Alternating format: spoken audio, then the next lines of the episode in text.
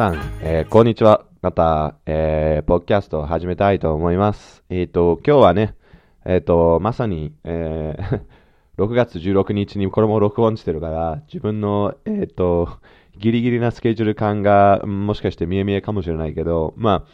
昨日の、えーひどい雨を経て、今日の天気はめちゃくちゃいいから、えーこの天気のように、えー自分が、えー結構元気で、えーこの元気な状態で、えーまあ本日の、えー今日の、えポッドキャストをやっていきたいと思います。で、えっと、今日はですね、えっと、先週見ていた、え YouTube のビデオ、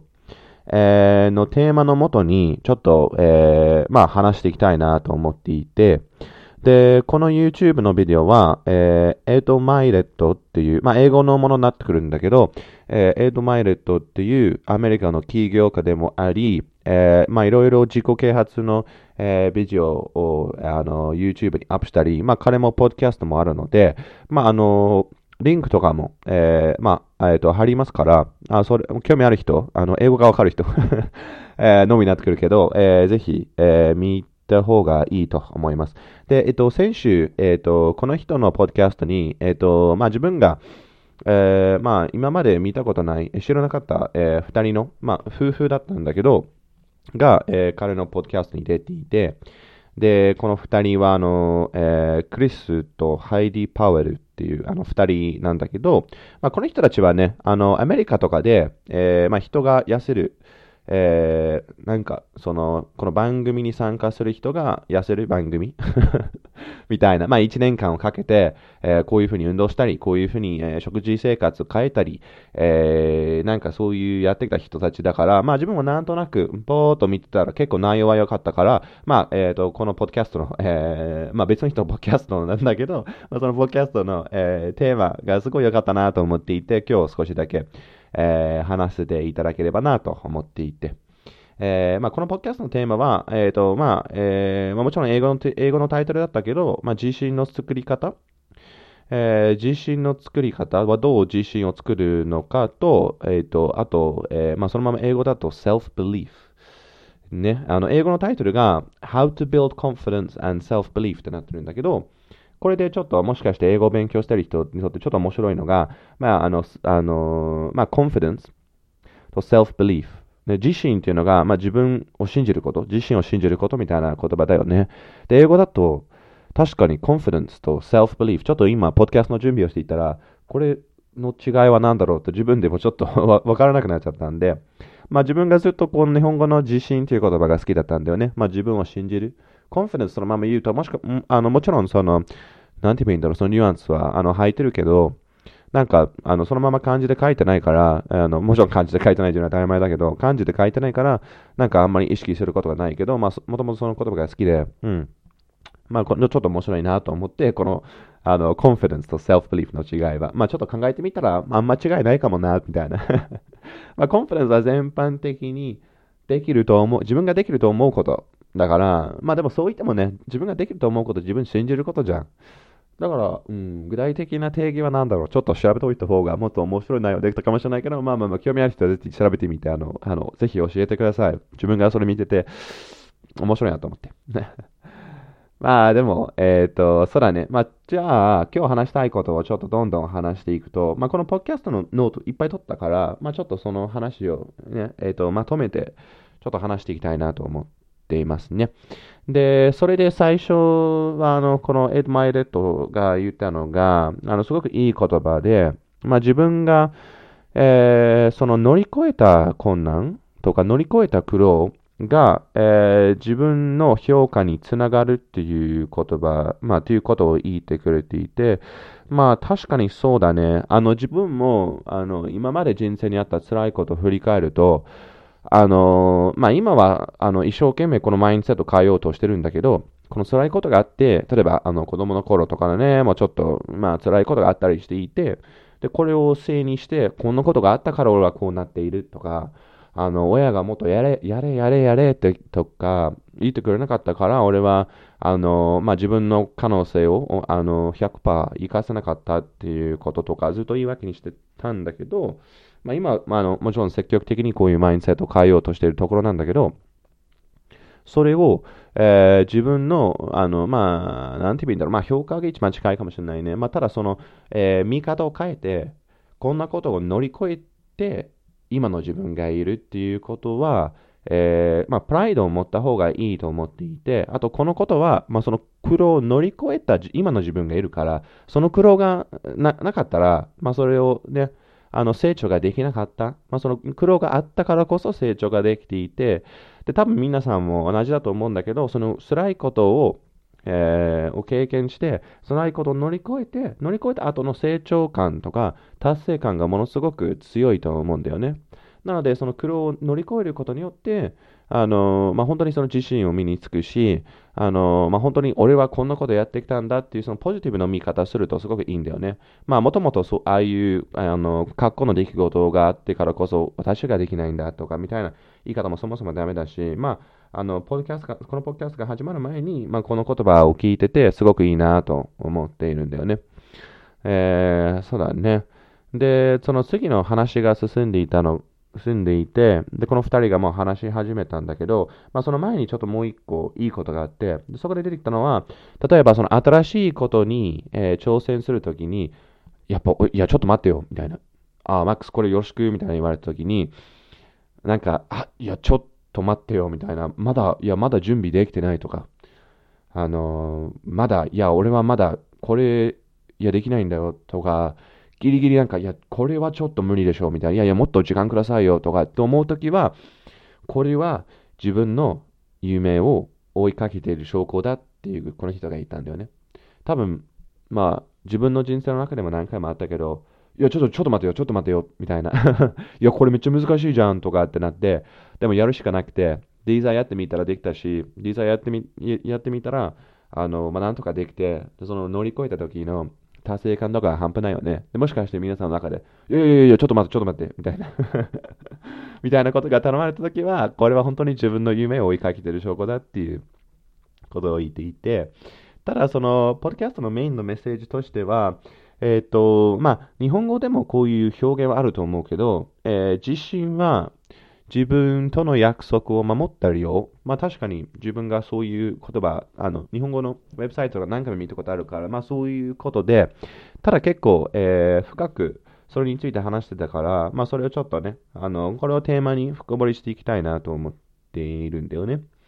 で、多分自分もそうだけど、その他人との約束があるときは、必ず まあ、必ずまで、まあ 自分は結構こういうことにについて、まあ、あの、まあできてると思うけど、まあ万が一できてない場合があったりするんだよね。もしかしてこのポッキャス聞いて、いや、マックス、あの、あの日遅刻したんだよ、みたいなことも あったら、あの、あの、人間なんで、ごめんなさい。で、えっと、まあ他人との約束がね、あるときは、まあ必ずそれを守って、必ず時間通りに行くんだよね、みんな。あの、仕事でもそうだし、あのね、あの、月曜日の朝とかに新宿駅で走ってるオイルさんたちとか、必死に走ってる人たちをよく見るけど、すごいなと思うんだよね。あの、まあ、その真面目さが、ね、あの、本当に仕事に対して真面目で、あの、ちょっとね、道で走るほど絶対遅刻しないっていうことは、まあ、決して悪いこととは思わないよ。ただ、その、あの、時間通りに、えー、仕事に行くっていうのは他人との約束で、まあ、それを守ることも大事だと思うし、悪くはないと思うけど、自分との約束は、なかなか破りやすいよね。明日からダイエットだぞとか、明日から早く起きてジム行く。明日から早く起きて瞑想するとか、えー、来週からはこういう新しいプロジェクト始まるとか、毎週必ずポッドキャストを 配信するとかね。なかなかこういう自分との約束が守りづらいんだよね。で、まあその本当に朝に走ってるお姉さんとか、朝走ってるそのサラリーマンたちの例はすごくわかりやすいと思うけど、自分のための約束、自分との約束で本当にそれ間に合うために走ってますかっていうことだよね。この人たちが言ったのが。でもちろんみんなそうだし、自分も含めて、何回も何回も朝から早く起きるとかみたいに言って、それでスイスイスヌーズをしてしまう。ただ本当に今このポッドキャストを、えー、まあいいきっかけになって、それであの聞いてるみんなも、まあもう一回改めて、その自分との約束、まあ、必ず守るように、にすることが改めて大事だなっていうことを、えーまあ、この人たちが話し始めたんだよね。で、それがもうすごく自分がめちゃくちゃ同感していて、あの、まあ、話は続くんだけど、えー、っと、ね、その人たちが言ったのが、その守らないときは、もしかしてその自己愛、自分を愛してないからできないっていうことが書いていて、で、この人たちは、あの、まあ、ちょっと太ってしまった人のための、えー、運動のコーチングとか、えー、筋トレとか、あとダイエットとかの指導とかしてるんだよね。まあ、ダイエットって言っても、ああいうあの食事生活、こういうふうに変えようぜとかみたいな、まあ、多分断食とかいろいろ入ってると思うけど、えー、まあ、そういうふうに指導していて、じゃあ、例えば、まあ、ここにあのパウンズが書いてあるけど、200パウンズって、200ポンズだけ？ポンズじゃないな。まこれ日本語の発音、これはちょっとあの聞いたことないからわかんないけど、パウンズかな。200パウンズの人がいて、まあこれ、キロってどれぐらいなんだろうね。まあそういうことも先におっしゃる方がいいけど、まあ200ポンズの人がいて、で、えっ、ー、と、その人を見たときに、あのー、まあこれが、その、まあ、ただ太ってるんだけじゃなくて、その、まあ太ってるところが、自分との破った約束だなってみたいな話にいて、で、本当にこの小さい約束の重ね重ね重ねることによって 重ねることによって、まあ、自身が身につ身につく。で、本当に、まあ、それがなんかすごいいい例えだったんだな、まあ、すごいいい言葉だなと思っていたんだよね。その200パウンド太っていた人が、まあ、それを見て、本当にあの、そのクリスっていう人が見たのが、その、その人が自分と破った約束の量だっていうことがすごく、うん、興味深くて。で、まあ一回はね、例えば朝早く起きようぜってなって起きないとか、えー、明日からダイエットだだでとかみたいに言って、ダイエットしない。えー、僕だったら、えー、スタバのシナモンロールとかね、シナモンロールとか食べてしまうとか。まあいろんなことあったりして、でそういう自分との約束を破る悪循環に入ってしまう。でどんどん吐いて吐いて吐いて吐いて、でそれで自分を愛せなくなるっていうことはこのクリスっていう人が言ったんだよね。でそれがあるとなかなか脱出しづらいし、まあ結果としては、あのまあ、この人たちの場合だとね、まあかなり太ってしまって、で、まあああいう状況になってしまうんだよね。まあこれがなんかちょっと面白いな。で、最初は多分その約束とかなんかやろうぜっていう時はみんなに言って、明日からなんか Facebook とか投稿して、えっ、ー、と、まあ、これから運動するぞとか、これから毎日ちゃんと運動するよとか、これから毎日ダイエットするよとかみたいなことを言うけど、で、多分月曜日とかでそれがいて、それにいて、で、水曜日に、あの、例えば、そのチョコとか食べていて、友達に言われて、え、ダイエットしてないじゃん。え、ダイエットするって言ったよねとかみたいになって、で、次の時は、まあ、それ誰にも公開せずに、自分だけに言って、でそれも守らなくて、そういう悪循環がもうどんどんどんどんどんどん、えー、に入ってしまっていて、で結果としては自分を愛せなくなっちゃうっていう、すごい、えー、残念な結果になってしまってる人たちが多いって、このクリスっていう人がいて、なかなか、面白いなと思っていて、まあ、のー、まあ、この話を初めて聞いたときは、この自分を愛せないっていうのがあんまり響かなかったんだけど、改めて皆さんにこのことを話したら、まあ、確かにそうだなと思っていてね、自分ダメだ、まあ、自分愛せないっていうのがちょっと難しい表現かもしれないけど、やっぱり俺でもよくあるんだよね。やっぱダメだって。You know、そういうふうにね、思ってしまったりすることはあるんだよね、やっぱり。あのー、これ早く起きるって言ったのに起きてないじゃんとかみたいな、そういう声が頭の中に聞こえてしまうんだよね。まあ自分がやっていたのその完結的だっけ？その完結的断食とか、継続的？まあ、管轄 日本語の表現忘れちゃったけど、まあ朝、えー、朝何も食べないで、12時と8時、夜の8時の間だけ食べるとかみたいなことがあって、まあ、たまにね、すごいお腹空いてる時とか、えー、まあ、食べてしまったことがあって、それでその、ね、頭の中の声が、いや、これやるって言ってなかったっけ？みたいな。これ、ファスティングでしょ？みたいな声が聞こえてしまって、で、その量がどんどん多くなると、確かに自分のダメだと思ってしまう。だよね。で、えっ、と、じゃあ、これからその脱却するため、脱出するためにどうすればいいかっていう話になっていて、で、このクリスっていう人が言ったのが、まあ、最初の段階は、えっ、と、なんで自分が嫌いなのか。あ、まあ、というよりは、なんで今に至ってしまったのか。でもしかしてすごく太ってる人で、なんでその状態になってしまってるかっていう、とりあえずそれを、えー、見つけようと。とりあえず、とる話をしようと。で、えー、まあ、それも含めて、なんで自分を愛せないのか、なんで自分のこと嫌いになってしまったのかっていうことを、えー、話してもらうと。で、次は、そういうふうに、まあ、そういう、なんて言えばいいんだろう。その経緯を、えー、ちょっと遡って、何があって、何、なんでそうなっていったのか。ね。で、えっ、と、まあ、大体の場合は、自分への約束を破った経緯になってしまうんだよね。もしかして最初は、その人がすごいダイエットで頑張っていて、一回ケーキ食べてしまって、そこからもうその悪循環入ってしまって、そこでね、その自分を愛せなくなったり、どんどんどんどんどんどんね、その嫌な、嫌なことを感じていて、その嫌な感情を握るために、あのケーキ、ケーキ食べちゃったり、甘いもの食べちゃったり、もう太ってしまったっていうことなんだよね。で、えっ、ー、と、じゃあ、それを、まあ、それが経営だとしたら、まあ、自分を、えー、の、えー、約束を、破ってしまった経営があると。すみません、コーヒーを、えー、飲んでしまってるんだけど、まあ、その、えー、過程を、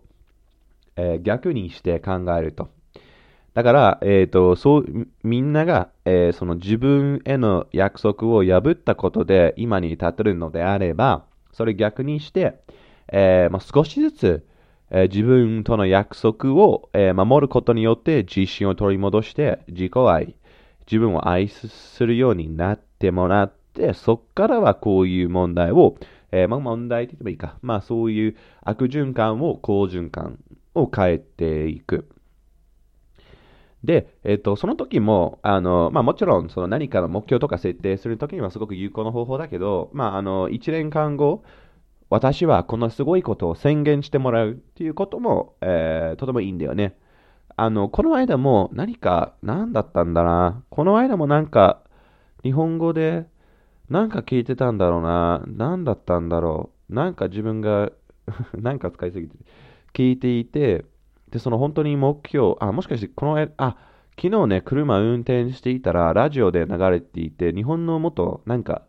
有名なサッカー選手が今ラクロスとかやろうとしていて、まあ、自分自身じゃなくてコーチとしてね、あの日本中にのラクロスを盛り上げていこうっていう人がいて、まあ、その人が言ったのが、大体そういうふうにみんなに宣言する人は必ず目標を達成して、なんとかやっぱ頑張るとか甘いこと、まあ、甘くもないけど、その弱い言葉になってしまっている人たちはなかなか目標を達成しない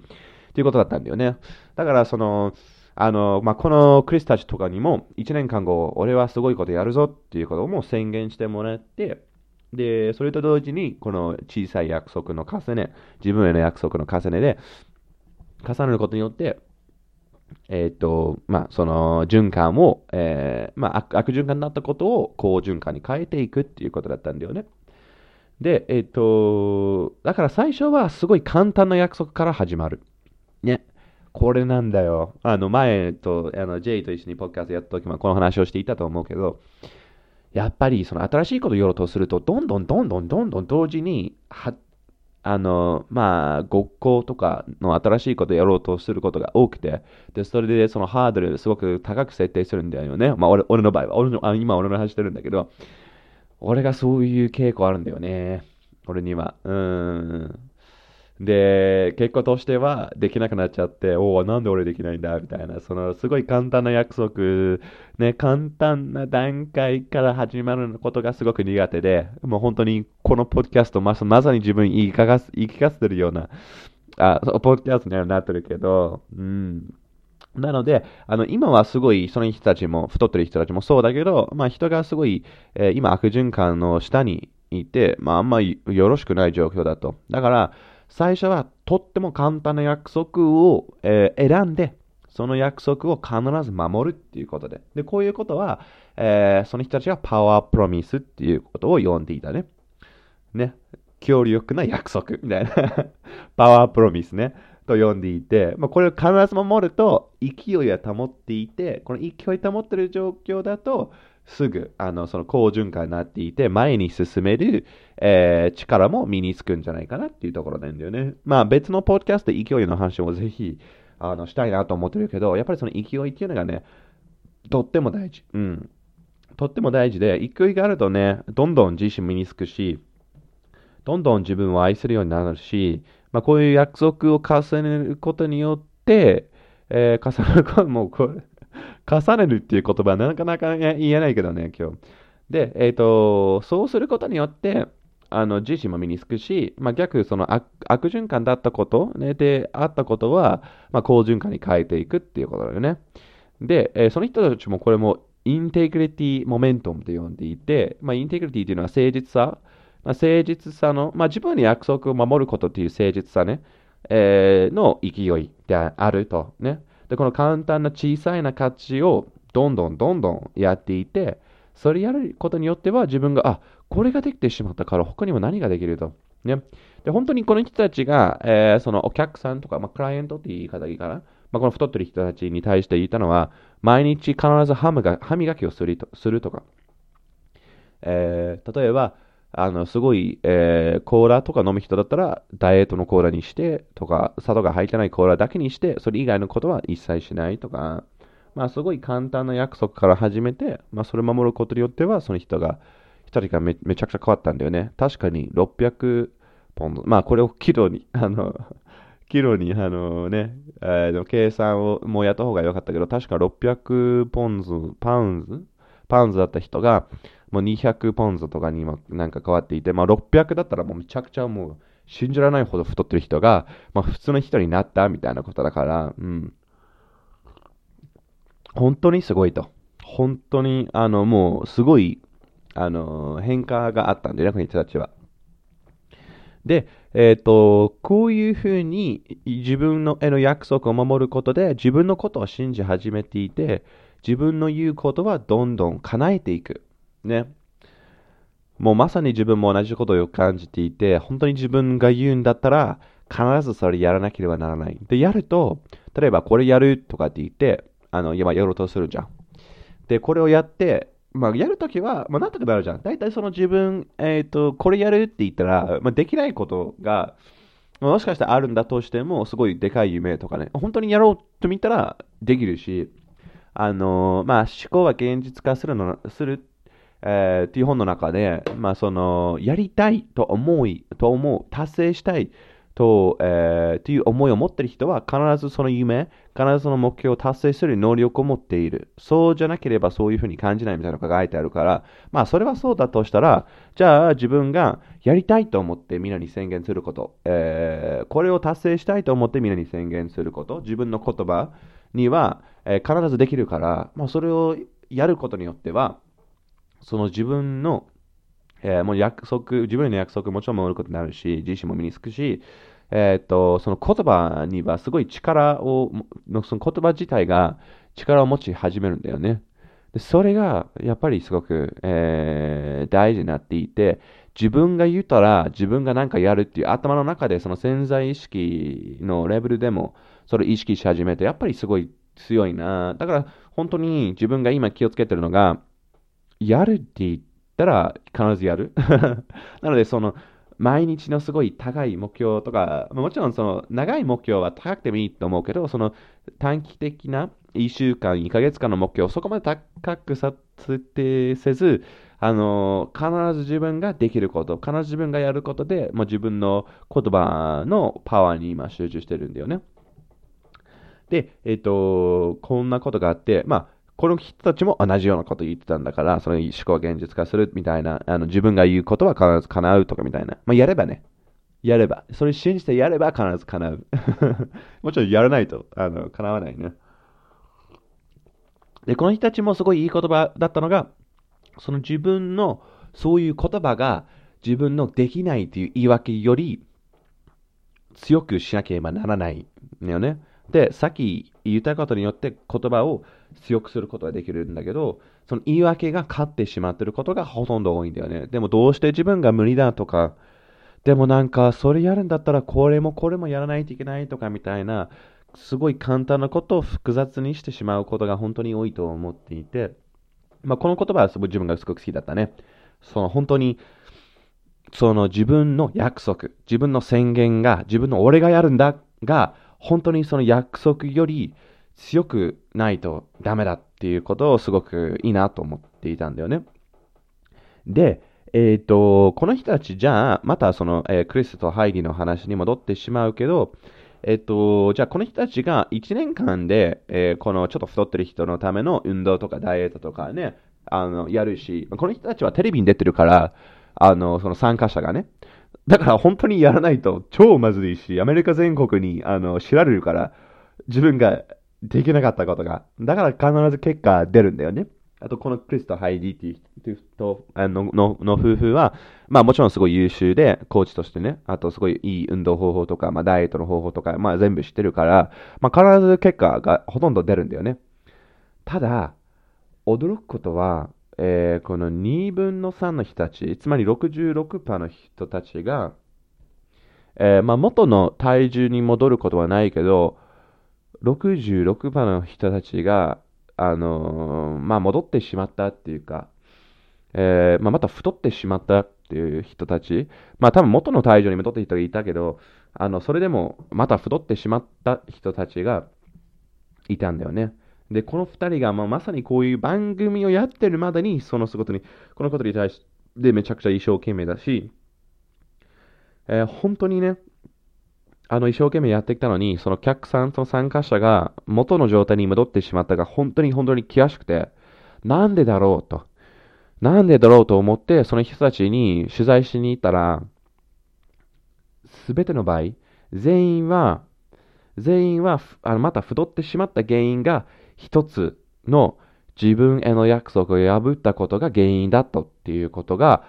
分かってたんだよね。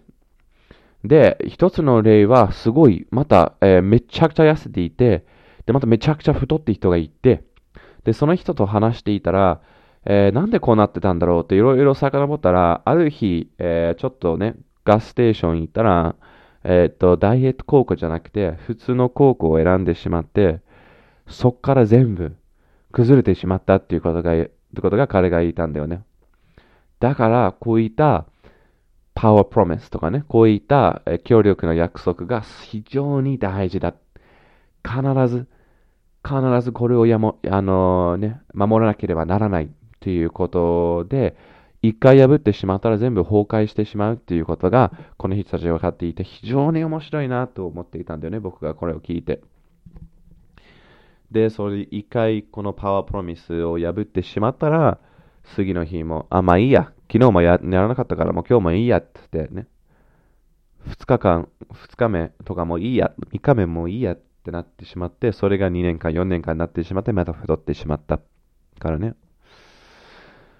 だからもう非常に面白い話だなと思って、やっぱり自分ね、約束っていうのがやっぱ強いし、で、この人たちがもうまた太ってしまった理由が、えっ、と、ね、そういう自分への約束、もともとそういう、必ずこれはやるっていう、まあ、基礎になって、土台になっていった約束を破ってしまったことで全部崩壊してしまったっていうのは非常に面白いなっていうことだね。なんか精神的にいろんなところでね、関わってくるし、やっぱりめちゃくちゃ面白いなと思っていたんだよね。で、まあ、この人たちが、まあ、ただ痩せることじゃなくて、もう本当に、その人が変える。まあ、俺は前も言ったみたいにその変えるっていう言葉が好きじゃないけど、まあ、ある程度人生においての変化があることを目指していて、もちろんその、痩せることもそうだけど、人生全体的にね、自信を持ち始めると。いろいろ、いろいろなところに、えー、ね、あのー、まあ、いい効果があるって言っても、えー、過言ではないと思うし、まあ、やっぱりめちゃくちゃ大きいし、で、この人たちは、そういう運動とか、まあ、ジェイも多分同じこと前も言ってたと思うけど、すごいあ結果が出やすい。ね、その健康とかに集中すると。やっぱ体の変化が、まあ、早くもないけど、すごい見やすいね。その精神的の、えー、成長とかもめちゃくちゃいいけど、なかなか、ね、可視化するのが難しくて、ただジムにいて、えー、ちゃんとダイエットも守れば、あの、めちゃくちゃいい体になるから、えっ、とね、俺もこういうフィットネスという領域においては、なかなかね、続けてないことが多くて、で、個人的な場合はね、まあ何回も何回もね、ジムに行こうとしていて、いろんなことはやってきたんだけど、やっぱりまだそのやろうとしてるところが足りてなくて、まあ完全にその動力不足だと思うけど、もしかしていつもすごいハードルを高く設定していて、まあなんかね、なんでやってないんだろうっていうところもあるけど、まあちょっと来週からもね、少しずつなんとか最近はちょっと家で少しずつ運動してるから、まあ少しずつそういう約束を守ることによって、やっぱり続きたいなと思っているんだよね。で、ジムも3ヶ月間ずっと生きたことも過去にはあったけど、やっぱ1回でね、1回休んでしまうと、やっぱり全部が崩壊してしまうね。や1回休んでしまって、えっ、と、例えば、まあ、水、月、水、金とか俺が言ってたけど、1回は月とか雨が降ってるからとか、二日酔いとかになってしまってとか、それで火曜日とか1回ずらしてしまうと全部崩壊してしまったんで、本当に。だから、まあ、すごい簡単なことから始めて、少しずつやっていきたいなと思っているんだよね。まあ、ぜひ皆さんもこういった、ね、本当に自信が、ね、大きいしいろ、いろんなところに影響してくるから、あの、自分がね、本当に、なんて言えばいいんだろう。そういうふうに自信の作り方、だから自信をどうやって身につければいいか、やっぱりその簡単な小さいな約束を守って、まあそれでね、勢いを作っていて、それからすごいこと達成していくことが大事だから、まあ個人的な話をしてしまうと、よく目標を高く設定していて、同時にいろんなことを始めようとするから、それが難しくてね、でも少しずつ小さい目標を重ねて、すごい小さい目標を達成して、そのね、えー、勢いを、あの、電車みたいにね、電車がもう早く動いてると、ね、動き出すがすごく遅いんだけど、で、いざ動き出したらね、止まらない勢いになってしまうから、誰にもね、何にも止まらないから、そういう風に勢いをね、皆さん作っていこうぜ。じゃあ、えー、今日のポッドキャストはこれにしたいなここまでにしたいなと思ってるから、えっ、ー、と、ちょっと、えー、自分が聞いた、あの、ポッドキャスト、あの、リンクも、えー、アンカーにね、あの、貼ってあるから、まあ、興味ある人はぜひ見てください。あと、えー、エドマイネットのポッドキャストにもぜひ、えー、YouTube もやってるから、まあ、ちょっと英語が難しい人でも、えー、最近はね、その字幕、自動字幕とかみたいなものも、まあ、字幕もついてるものがあるけど、その自動字幕とかあるよね。なんか、名前忘れちゃったけど、実勢みたいな、なんか、という言葉があるけど、その字幕がね、えっ、ー、と、それを使えば、まあ、大体合ってるし、まあ、若干間違ってる時はあるけど、ほとんど合ってるから、まあ、それをも見ながらやっていくといいと思う。まあ、英語とか何か勉強したら、一石二鳥みたいな感じで、あの、知識も得ないと、本当に俺は意味ないと思ってるから、まあ、そういう効率のいい方法で勉強していこう。まあ、いつかまたそういうね、外国語学習のポッドキャスト、えー、に、あね、もうやりたいなと思ってるから、まあ、とにかく今日は、えー、自分があの初めて、ちょっと話をずれてしまうけど、初めて日本の映画館行くことになりました。えっ、と、メニンブラックを見に行く。面白いことが、確かに最初のメニンブラックも、イギリスの映画館、すごい若い時で見てたんだよなっていうのが、あのメニンブラックも多分2番目のやつとか3番目。